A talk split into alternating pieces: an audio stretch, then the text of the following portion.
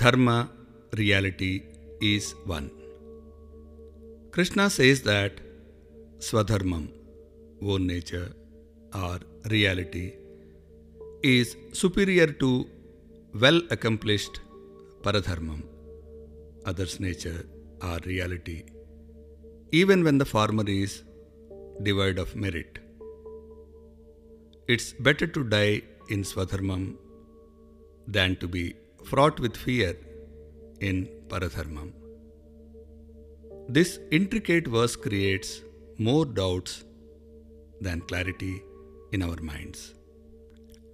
In a sense, this verse is purely contextual for Arjun in the Kurukshetra war.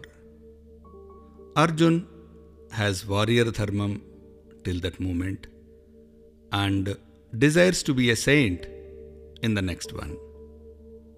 The chances for this change are bleak, and Krishna is indicating the same in this verse. While dharma or reality is one, we perceive it in different ways, like how the proverbial five blind men perceive the same elephant differently through their touch. If one of them perceives it as a tusk, that is his reality or swadharmam. The verse further indicates that one who perceives it as a tusk should keep pursuing his path rather than trying to adopt the beautifully presented version of the one who perceived it as a leg or a tail. The next question that comes is whose perception is correct one? All of them are correct in their own way.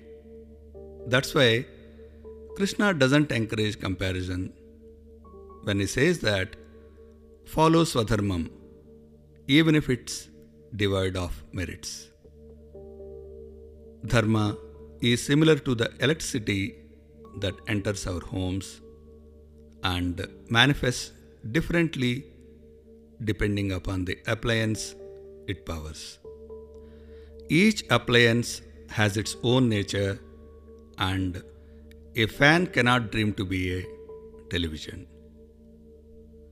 Krishna earlier indicated that suppression doesn't lead us anywhere.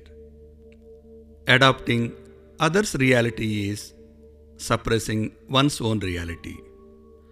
Suppression leads to exclusion, whereas reality is the sum of all the individual perceptions, as in the case of the blind man and the elephant.